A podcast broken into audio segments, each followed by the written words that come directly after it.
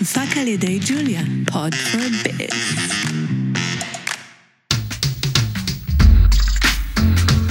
כסף של אחרים, על משכנתה, מימון וכל מה שביניהם. הפודקאסט של אבירם טננבאום. ברוכים השבים לפרק נוסף בפודקאסט כסף של אחרים. אני אבירם טננבאום, בעלים מנכ"ל של חברת פרדס, ייעוץ פיננסי למשכנתאות ומומחה למימון. אהלן אורי.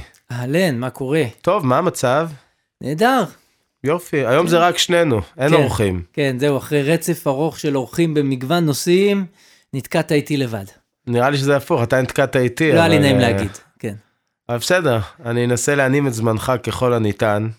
נשמח. אה, היום יש לנו פרק, אה, האמת, אני לא יודע איך לא עשינו אותו עד היום. בסך הכל אנחנו כבר על כמות נכבדה מאוד של פרקים. נכון. ועוד לא דיברנו על בנייה עצמית. נכון. זה בעצם אחת המשכנתאות, לא יודע אם אה, הכי פופולרית, אבל מהשכיחות, והיא גם רוויית ניואנ- ניואנסים, כן. ורוויית אה, נקודות תורפה. אה, אני חושב שזה פרק מהחשובים, פרק רווי רווי וראוי. וראוי. כן, לפני שנצלול לעניינים, רוצה להזכיר את הניוזלטר שלנו, ודאי. ש...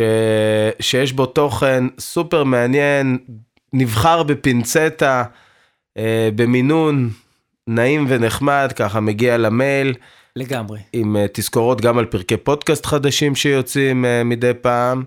אז כל מה שצריך לעשות זה להיכנס לאתר של פרדס ייעוץ פיננסי ומשכנתאות. יש pop-up נחמד שגם יש שם קורס חינמי ומי שלא רוצה פשוט לגלול לתחתית האתר ויש שם מקום להרשמה לניוזלטר. יאללה, אז סגור. נתחיל. קדימה.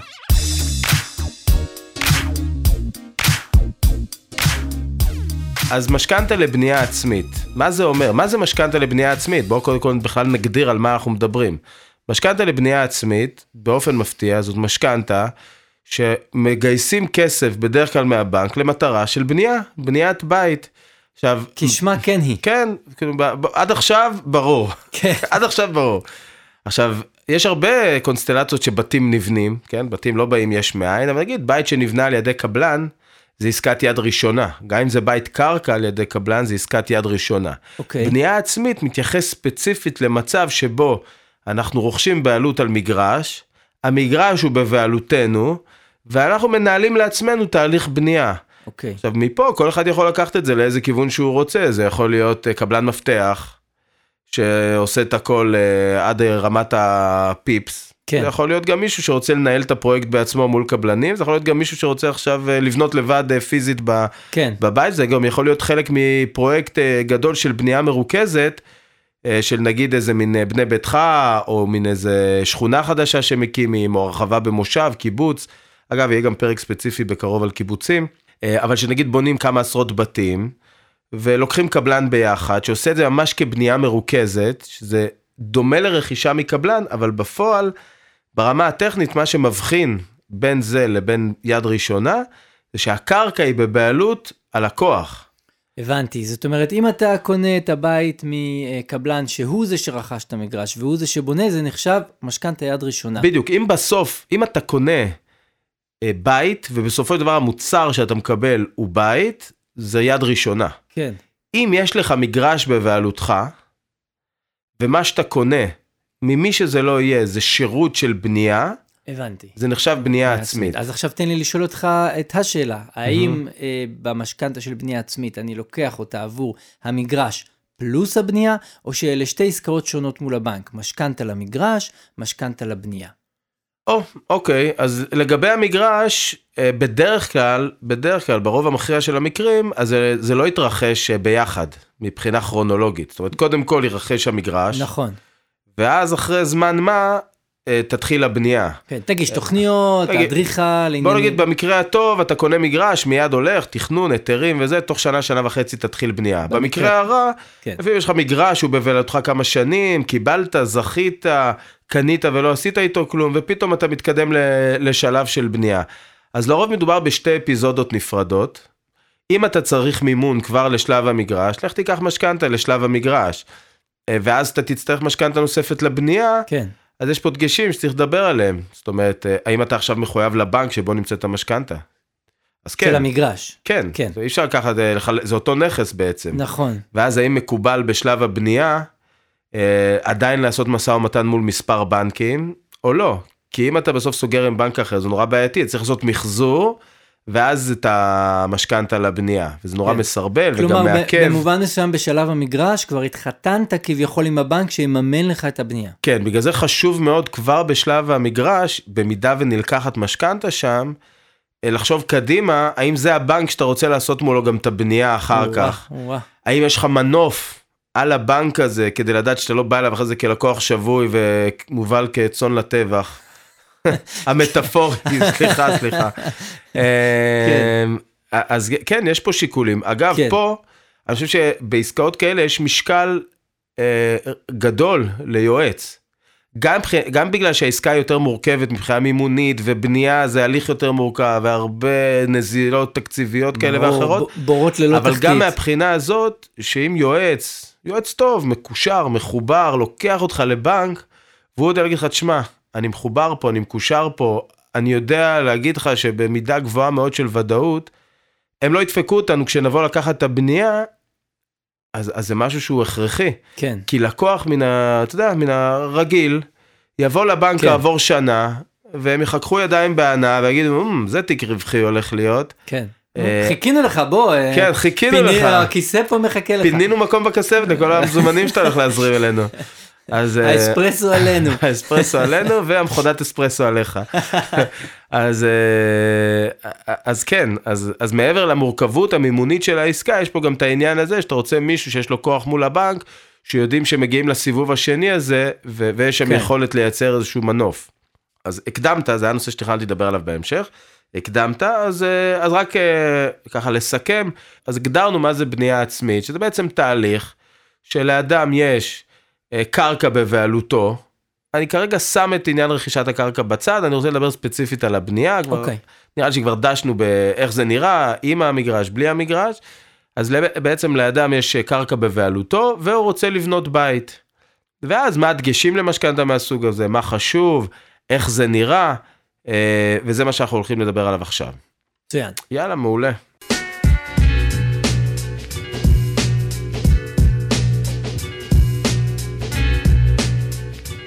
אז, אז הבנו בעצם מה זה משכנתה לבנייה עצמית, עכשיו נתחיל להיות יותר פרקטיים בעניין הזה.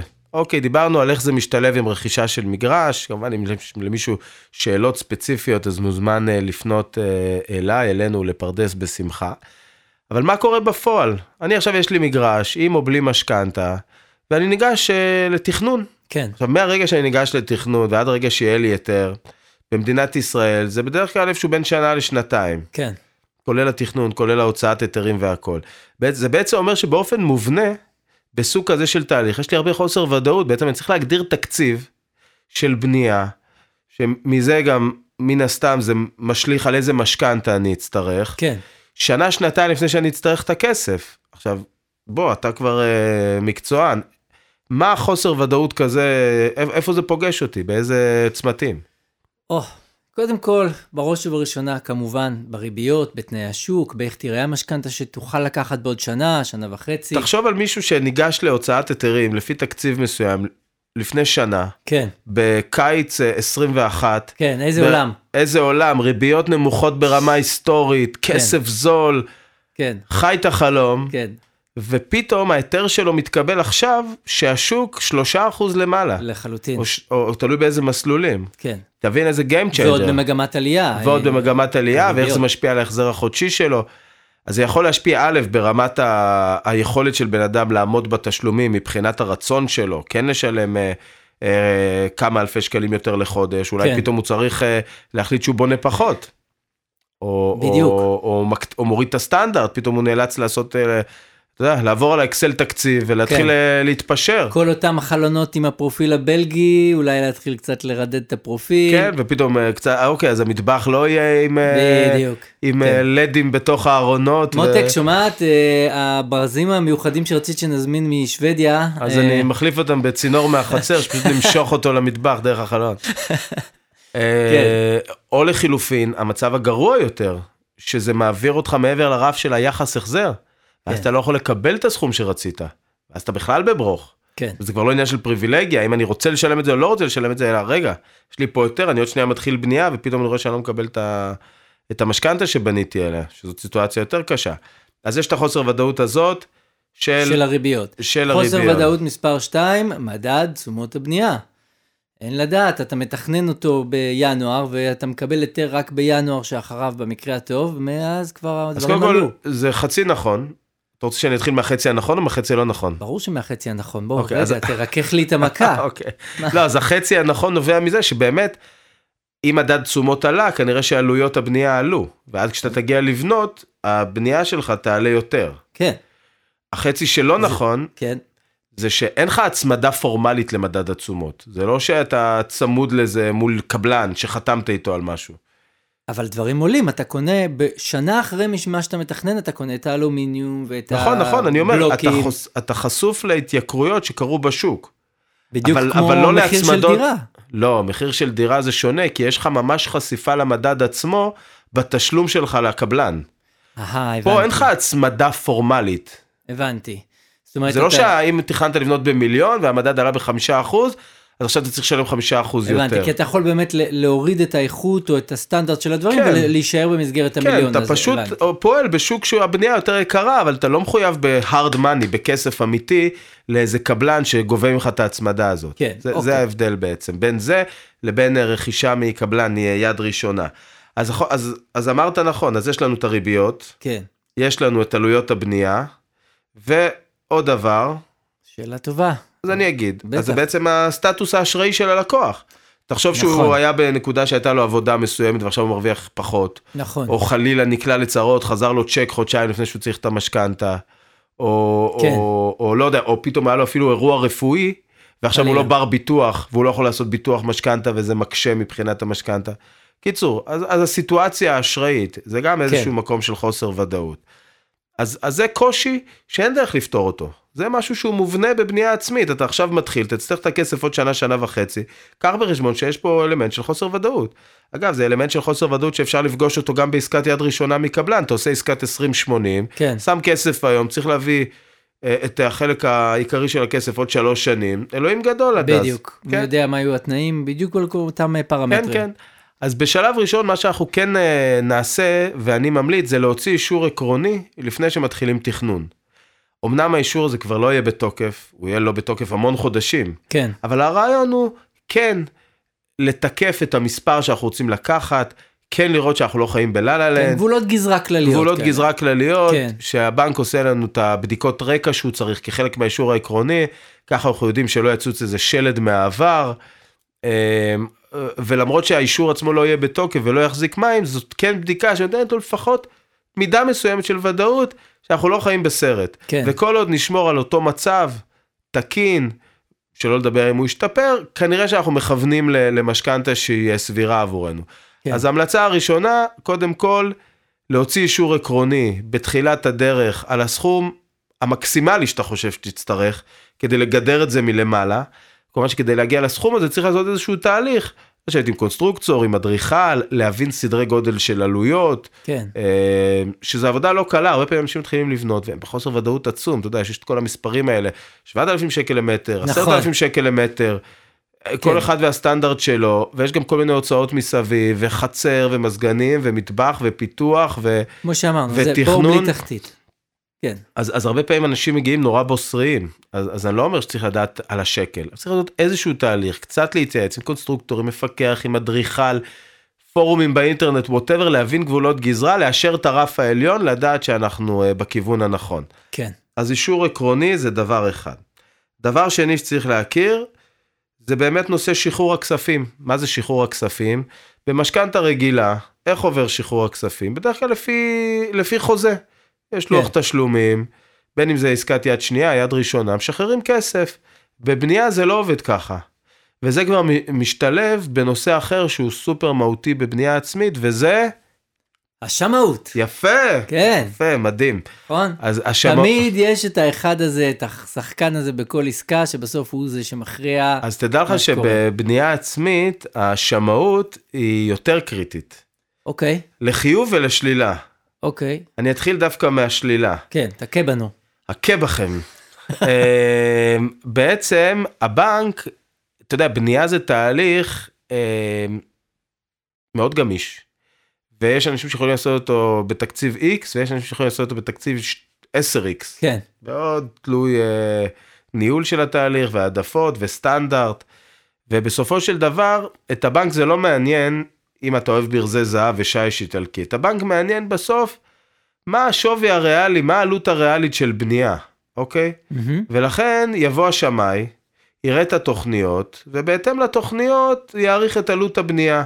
עכשיו, אם בונים בעלות גבוהה יחסית, יכול להיווצר מצב שהבנק אומר, תשמעו, זה שאתם בונים ב-15,000 שקל למטר עם, אה, כן, עם אה, סטנדרט אה, מאוד גבוה, לא מעניין אותי. אני חושב שהעלות הסבירה זה מה שהשמאי נתן לפי, לא יודע, 8-9 אלף שקל למטר, ואז יכול להיווצר שם בור בתקציב אם אין יכולת לממן את זה מהכיס. כן. כלומר, אה, הבנק אומר, אני מקציב לך את ה-X הזה, מה שתביא מעליו, תביא. כן, זה- ואז אתה יכול ממש להתמרר, רגע, אבל זה מה שזה עולה לי, אוקיי, אבל אני, לא, לא בא לי לממן אה, אה, כן. פנטזיות ו, או, או משהו שהוא בסדר, לגיטימי, אבל שאחרי זה אני לא אוכל לממש אותו במידת הצורך, אני לא, לא אקבל את המחיר שוק על הדבר הזה.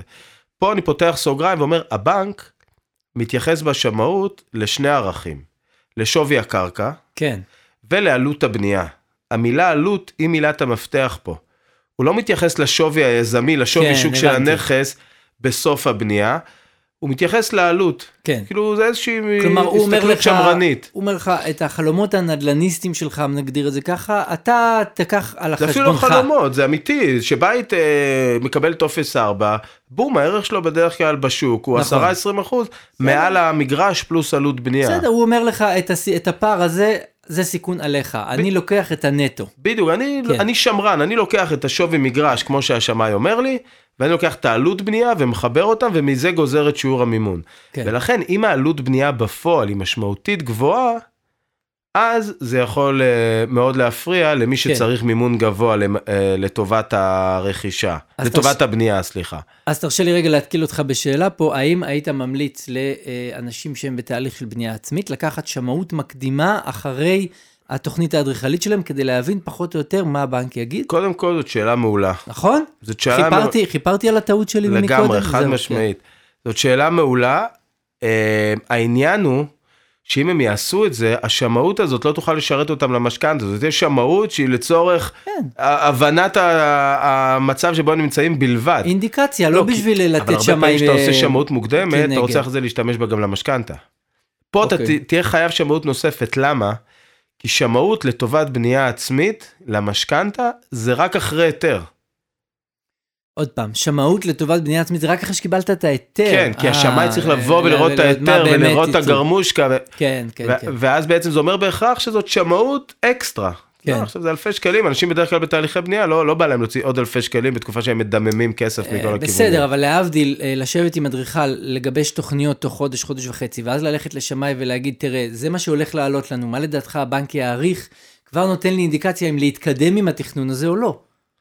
אתה צודק. זהו. אני- אז זה לגמרי צודק, לגמרי צודק. זה, זה לחסוך, ל- בכמה אלפי שקלים, לחסוך שנה של עבודה שאחר כך אתה צריך לעשות עליה, כאילו אה, לחזור מחדש על התכנון ולשנות אותו לפי מה שהבנק זה יגיד. לא בדיוק שנה, כי את התוכניות, אתה כבר הוצאת עליהן הרבה כסף, שילמת כמה עשרות אלפי שקלים לאדריכל, זה לפני שאתה מגיש להיתר, זאת הנקודה. הבנתי. אתה לא יכול ממש בהתחלה. אתה הבנתי. חייב שיהיה משהו קונקרטי, לבוא אליו עם תוכניות, עם כתבי כמויות, עם זה ממש... עם- התכוונתי, כן. אז זה כבר אחרי עבודה של אדריכל, זה פשוט לפני הגשת היתר, אבל לא אוקיי. ממש בהתחלה. אוקיי. אמ, ואז בעצם איך זה מחבר אותנו לנושא שחרור הכסף? אה, רגע, את הצד החיובי. אז דיברנו כן. על הצד השלילי, שבעצם השמאי הולך לפי איזה שהם מקדמים קבועים, יחסית סטנדרטיים, והוא לא מממן לאנשים בהכרח אה, את כל מה שהם רוצים לבנות. זה אחד, ואת הטיימינג שהוא בעייתי.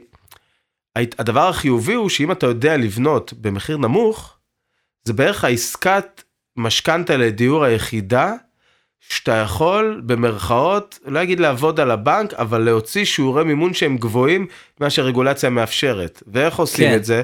אם נגיד בא השמאי ומעריך 100 מטר לפי 10,000 שקל למטר, הוא חושב שהבנייה תעלה לך אה, מיליון שקלים, ואתה יודע לבנות בזול, אתה איש בניין, אתה מקושר, אתה עושה את הפיקוח לבד, אתה לא יודע מה, קונה חומרים כן.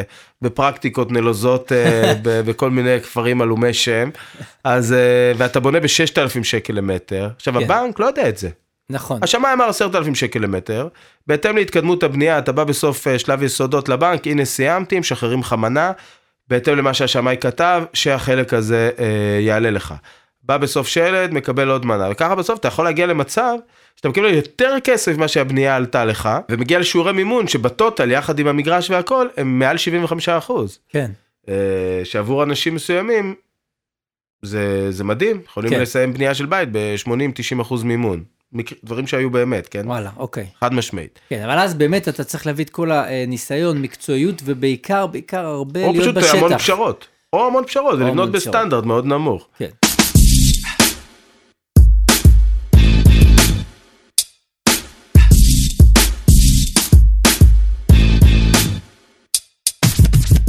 אחלה. אז, אה, אז אמרנו לגבי השמאות מה הצד החיובי, מה הצד השלילי, ואיך זה מנהל אותנו במהלך התהליך. בעצם השמאי, שהוא בא ומעריך את הבנייה, אז הוא מתמחר שלבים שונים של הבנייה.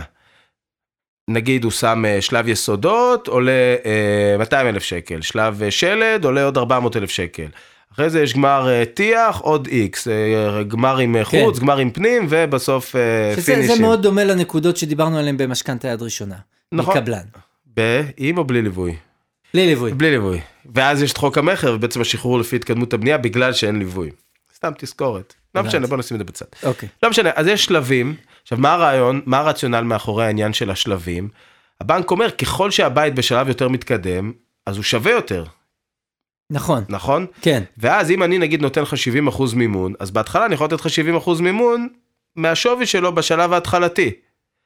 אוקיי. ואז אני משחרר לך מנה.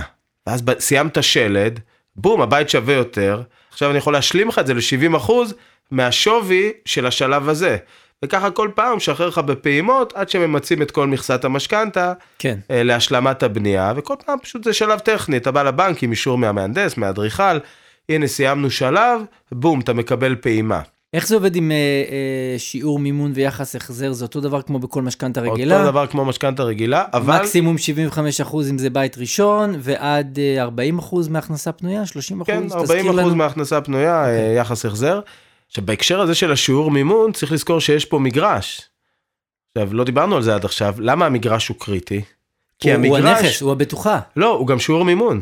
למה המגרש? המגרש הוא הון עצמי. אהה, אם נגיד יפה. יש לי מגרש בלי משכנתה, אוקיי, כן. אז אני יכול להגיע למצב שבקלות אני מממן 100% מהבנייה ממשכנתה ועדיין אני בשיעור מימון נמוך. סתם דוגמה, נגיד אני באזור במרכז, שהמגרשים נורא יקרים. כן, יש לי עכשיו מגרש ששווה 4 מיליון שקלים.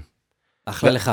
אחלה לי. ויש כן. לי אפילו, אתה יודע מה, אפילו יש לי משכנתה עליו. אוקיי, שלא לדבר על מצב שאין לי משכנתה. יש לי עליו משכנתה של מיליון שקלים. אוקיי. נגיד קניתי אותו לפני כמה שנים, מאז המחירים נורא עלו, יש לי מגרש ששווה 4 מיליון, עם משכנתה של מיליון. ואני כן. בונה בית מפנק בעוד 2 מיליון. כן, אני אז רוצה אתה עדיין ב- 100%, 75. אני רוצה את כל המימון מהבנק, אוקיי. את כל השתי מיליון. יבוא השמאי, יגיד המגרש שווה 4 מיליון, הבנייה עולה 2 מיליון, סך השווי המצרפי של הפרויקט הזה לצורך שיעור מימון 6 מיליון, יש כבר מיליון על המגרש, אני רוצה עוד 2 מיליון לבנייה, זה סך הכל 3 מיליון משכנתה, מימנתי 100% מהבנייה ואני ב-50% מימון בטוטל. מדהים. טוב, יש אולי שלושה או ארבעה אנשים שיכולים להיכנס לסצנריו הזה האמת של, אה, שלא. של מגרש שלהם ששווה 4 מיליון. אז לא, ו- זה לא, כי יש, אה, יש לא מעט כאלה, או שקנו את המגרש מזמן. גם אם לא אוקיי. כזה מזמן, אתה יודע, המחירים עלו ב-20% נכון. בשנה האחרונה, אז פתאום קנית מגרש והכל טס למעלה. אה, או שזה מגרש שהוא, היה איזה מגרש יותר גדול בבעלות משפחה ועשו פרצלציה, פתאום יש כן. יותר זכויות בנייה ופתאום אנשים מוצאים את עצמם עם מגרש, זה נשמע לך אולי בשוליים, אבל יש המון כאלה. אה, אז לא. או שבן אדם היה לו, שם יחסית אה, הרבה הון עצמי בשלב המגרש, ואז הוא מגיע עם מגרש בשיעור מימון מאוד נמוך, או אפילו בלי משכנתה, והדבר הזה משמש אותו כהון עצמי. כן, אה, בהקשר גם לפרק שנעשה על קיבוצים ומושבים, אז הרבה פעמים יש מגרשים מוטבים, מגרשים בהוזלות מאוד גדולות לבנים ממשיכים, לכל מיני הרחבות. נכון. ואז בא אליך מישהו ששילם 500 אלף שקל, המגרש שווה 2 מיליון. פשוט כי הייתה לו את ההזדמנות כן. כבן ממשיך, ואז כן. גם שם זה משרת אותו מאוד יפה מבחינת שיעורי המימון. יפה. אז, אה, אז חשוב להבין שהמגרש הוא, הוא הון עצמי לצורך העניין. מתי הוא לא הון עצמי? אם לקחנו שיעור מימון מקסימלי על המגרש, אז כשנבוא לקחת את המשכנתה, אז נוכל לקבל את השיעור מימון מתוך הבנייה, כי, כי המגרש כבר לא משרת אותנו כהון עצמי, כי מינפנו אותו כבר למקסימום, או כן. כמעט למקסימום, בשלב ההוא. אז אמרנו, אני רוצה קצת לסכם, יש פה מלא מידע ב- כן. בבנייה עצמית. אז קודם כל, חשוב להוציא אישור עקרוני בתחילת הדרך, על הסכום די מקסימום שאנחנו חושבים שיהיה רלוונטי, ולקחת בחשבון unexpected והוצאות בלתי צפויות, מה שנקרא בצ"ם, בלתי צפוי מראש, ובאמת אה, לעשות בדיקה עם אנשי מקצוע כדי להבין פחות או יותר גבולות גזרה של תקציב, לקחת בחשבון שיש חוסר ודאות שהוא טבוע בסוג כזה של פרויקט, על כל המשתמע, להקפיד על התנהלות פיננסית נכונה, כן. אה, ולהיות עם אצבע על הדופק בזמן שממתינים להיתר כדי להיות ער לשינויים שקורים בשוק, בדיוק כמו, שה, כמו שהיה בשנים האחרונות. נושא השמאות, להבין את המשמעויות שלו, להבין שבסוף אפשר לתכנן תוכניות מפה עד מחר, אבל חלק גדול מהסכום משכנתה יוכתב על ידי השמאות שנקבל. כן. ודיברנו גם על שחרור הכספים, שחרור הכספים גם משפיע עלינו מבחינה תזרימית. נכון, על ההחזר החודשי שרק הולך וגודל. ממש ככה, גם על כן. ההחזר החודשי וגם על איך אנחנו בונים את ההסכם שלנו עם הקבלנים ועם הספקים שלנו. כן. כי אם בסוף אנחנו מממנים חלק גדול או את כל הבנייה ממשכנתה, והבנק יש לו נקודות מאוד ספציפיות שבהן הוא משחרר לנו את הכסף, אז אנחנו צריכים מראש לתפור את זה בהתאם. תחשוב שעכשיו אני לוקח קבלן, מת על הקבלן שלי, והוא סגרתי איתו שהוא מקבל מקדמה 20%, כן. ואני מתכנן לממן את כל הבנייה ממשכנתה, כי יש לי מגרש בבעלותי ואני חי את כמו החלום. שאמרנו מקודם. ואז אני בא לבנק, הנה לקחתי ואני רוצה משכנתה, אני צריך אה, שתעמידו לי עכשיו אה, 20% בהתחלה, לתת לקבלן המעולה שלי. אני אומר לך, לא, שחרור ראשון, סוף שלב יסודות. אז אתה אומר, רגע, אבל מה, יש פה בור של אה, תקציב. כן. ייקח לו חודשיים לסיים את היסודות, הוא חייב את המקדמה, מה אני עושה? אז פה צריך לדעת את הדברים האלה מראש, לתזמן את זה, לתכנן את זה מבחינת לוח התשלומים מול הספקים. אה, ופה אני אוסיף גם עוד המלצה, אם יש יכולת בשלב קניית המגרש עוד, לחשוב קדימה ולראות איך משאירים נזילות ביד אה, להתחלה של הבנייה, זה משהו מאוד מומלץ. כי בנייה זה תהליך רווי מתחים, רווי הוצאות, עוד לפני הבלוק הראשון. בתכנון, בהיתרים, באגרות, ביועצים, אה, ולשפוך את כל ההון העצמי על המגרש, ולבוא לבנייה מרוקן ולהגיד, אוקיי, אני אקח 100% מימון, זה אפשרי, אבל זה לא... מסרבל. מסרבל וגם לא כיף ברמה נפשית. כן. זה נורא מלחיץ, פחות שליטה בתהליך, אפילו איכשהו לייצר סיטואציה של 200-300 אלף שקל נזילים, אה, אני קורא לזה לשמן את המפרקים. זאת אומרת, מה זה אומר לשמן כן. את המפרקים? זה אומר שאתה לא צריך, שאם אתה צריך את הגישורים הקטנים האלה, את הכמה עשרות אלפי שקלים לאיש מקצוע לטובת תכנון, אז יש לך.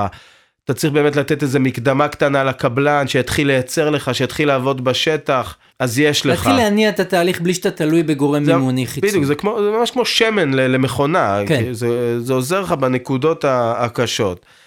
אה, אז היינו שם, ו, וברמה התזרימית, אז, אה, אז איך זה פוגש אותנו? אנחנו הרי משלמים במשכנתה תמיד רק עבור מה שמשכנו בפועל. אז אם עכשיו אנחנו בתהליך בנייה וכל פעם משחררים פעימה, אז אנחנו משלמים עבור אותה פעימה, אוקיי? אוקיי? ואז נגיד שחררנו 200 אלף לשלב ראשון, נתחיל לשלם החזר חודשי עבור החלק הזה. ואז לשחרור הבא נתחיל לשלם עבור חלקים נוספים. ככה זה ילך ויצטבר, כן. מן הסתם שיא העומס יהיה ככל שנתקרב לסיום הבנייה. אבל בעצם מה שאתה אומר זה, בנוסף ללהשאיר את ה-200-300 האלה, שזה אידיאלי בשביל תחילת הבנייה, מבחינת תקציב הבית, צריך כבר מראש להיערך לתשלומים הראשונים. כלומר, זה שאני אומר לעצמי, טוב, בעוד שנה וחצי כשאני אסיים לבנות, יהיה לי החזר משכנתה, סתם אני זורק של 4,000 שקל, אני אצטרך אותם בעוד שנה וחצי, אתה אומר לא. תהיה לך גם כפילות עם השכירות בזמן שאתה בונה. בדיוק, אתה צריך כבר על ההתחלה לצפות נגיד לעלייה בהוצאה של 1,000 שקל, או אולי 1,500, כלומר, תחילת המשכנתה כבר תרגיש אותה בהתחלה. חד משמעית, שלא לדבר על מי שלקח גם משכנתה לבנייה, והוא מתחיל להרגיש אותה, ויש לו גם את הפער זמן הזה מרגע שהוא קנה את המגרש, עד שהוא בכלל מתחיל לבנות זה שנה, שנתיים. כן. ועד שהוא יסיים לבנות זה יכול להיות אה, שנתיים, שלוש. כן, האכלוס. אז, אז הרבה פעמים צריך לקחת בחשבון גם את התזרים על המשכנתה של המגרש, וגם את, כן. את הגידול בעומס בזמן הבנייה, וממש זה מגיע לפיק לפני סיום הבנייה, וזה גם שלב של המון הוצאות, צריך להבין את הסיטואציה הנפשית גם שבן אדם נמצא בה, כשהוא כל יום, כל, מוציא עשרות אלפי שקלים כן. כל הזמן. את הכסף נוזל מהידיים. הקשב, הכסף נוזל מהידיים, וגם תשלומי המשכנתה מתחילים אה, להלום בך באיזשהו כן, מקום, אז כן. צריך אה, כאילו גם להבין לאן נכנסים. לא דבר רע, אבל צריך לבוא ככה בעיניים פקוחות ל- לתהליך כן, הזה. האם, האם היית אומר שכרגע זה שלב טוב להפנות לפרק הבונוס על גרייס, או שזה לא, לא וואי, תקף אתה פה? מדהים. נכון? מה זה לא, מה זה לא תקף? אתה בדיוק תכננתי לשאול אותך, אורי, מה עושים במצב כזה כדי להקל קצת על התזרים? אפילו לא הספקתי לשאול. נכון? אז פונים לפרק הבונוס שלנו על גרייס, ובודקים איך המילה המדהימה הזאת יכולה להקל על איך חיינו. החסד עושה לנו חסד. בדיוק. כן.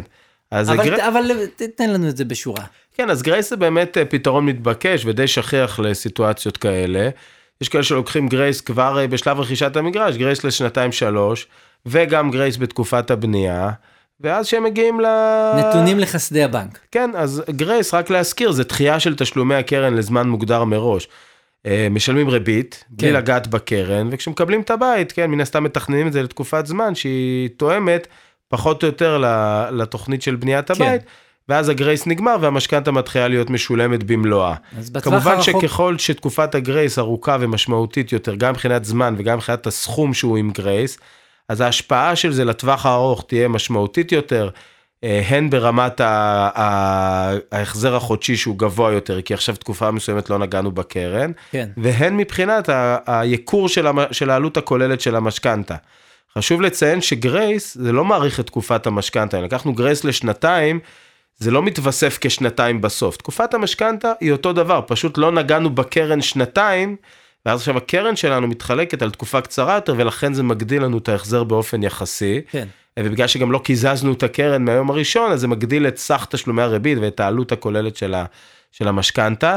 אה, כשאנחנו מדברים על גרייס, אנחנו מתכוונים לגרייס חלקי, שכן משלמים ריבית. גרייס מלא, שהוא ללא החזר חודשי כלל, הוא יותר נדיר ופחות הייתי בונה עליו, והוא גם מאוד מאוד יקר, כי זה מצטבר כן. על הקרן ויש ריבית דריבית. בדיוק, ריבית על הריבית שלא שלמת. כן, אגב, אני חייב להגיד שהיום כשהריביות מאוד עלו לעומת איפה שהיינו לפני שנה, אז אה, ההשפעה של הגרייס היא נמוכה יותר. כי בעצם ככל שהריבית נמוכה יותר, אז תשלומי הריבית שאתה משלם בזמן הגרייס, כשאתה לא נוגע בקרן, הם קטנים יחסית, כי הריבית נמוכה. כן. היום שהריבית גבוהה, האפקט של הגרייס הוא יותר חלש. אני אתן את זה בדוגמה מספרית. בבקשה. נגיד לפני שנה, אם הייתי לוקח משכנתה של 5,000 שקל, נגיד אה, סכום מסוים, של מיליון 200 ל-30 שנה, החזר של 5,000 שקל, והייתי עושה גרייס, ההחזר החודשי היה בערך כמחצית, כן. 2,500, 3,000 שקל לחודש. היום, בגלל שהריביות הן גבוהות, ומה שאני משלם בתקופת הגרייס החלקי זה את רכיב הריבית, אז ההחזר שלי על אותם 5,000 כבר לא יהיה 2,500 או 3,000, הוא יהיה איפשהו בין 3 ל-4, 3 וחצי 4. הבנתי. ואז האימפקט של הגרייס, כן, ההקלה הוא שנותן כבר לי לא כזה הגרייס, חזק. הוא פחות חזק, ואז, ואז אתה אומר, אוקיי, לא בטוח שווה לספוג את היקור כתוצאה או-אה, מכך. אז גם עלו הריביות, גם השוק יותר סוער, גם הגרייס לא עוזר לך, או עוזר פחות. עוזר פחות, עוזר פחות. עוזר פחות, כן. זה מצער מאוד. כן, שאתה מציג את זה ככה, כן, זה נראה מצער. אתה יודע מה, אולי פרק לבנייה עצמית, בתמצות, לא. אה, דווקא, תשמע, אני מאוד בעד בנייה עצמית, כי בסופו של דבר, אה, קודם כל בנייה עצמית זה מקום שבו אתה יכול לייצר לעצמך ערך מעבר לעלויות. כי נכון. תמיד בבנייה עצמית, אה, אלא אם באמת משהו קורה שם מאוד לא, לא נכון, אתה מייצר לעצמך ערך מוסף בנכס. קודם כל הוא תואם לצרכים שלך, ואתה בונה את מה שאתה רוצה, כן. ו- ואם אתה מצליח לא להתגרש ועוברים לבית, בדיוק. אז, אז גם יש לך בית שהוא שווה מ- יותר ממה שהוא עלה, זאת אומרת אינהרנטית בסוג כזה של פרויקט אתה מקבל עוד 10-20 אחוז בשווי הנכס. אותו, אותו אחוז של היזמות של הקבלן, בעצם אתה, אתה היזם ואתה המנהל. אלא אם אתה לוקח קבלן מפתח במחיר אה, שמגלם את כל הרווח, כן, אבל, אה, כן. אבל לרוב כן נהנים מאיזשהו added value, איזה ערך מוסף אה, בשווי הנכס.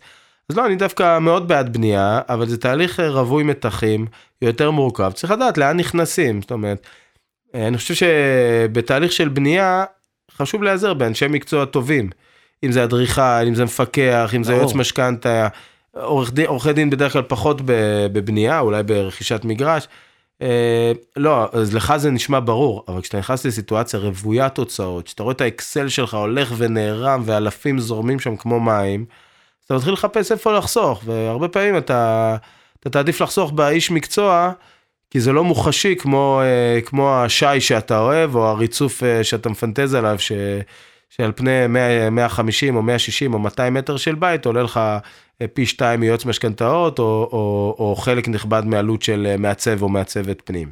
ולפעמים יותר קל לחתוך שם, כי זה לא, לא מוחשי.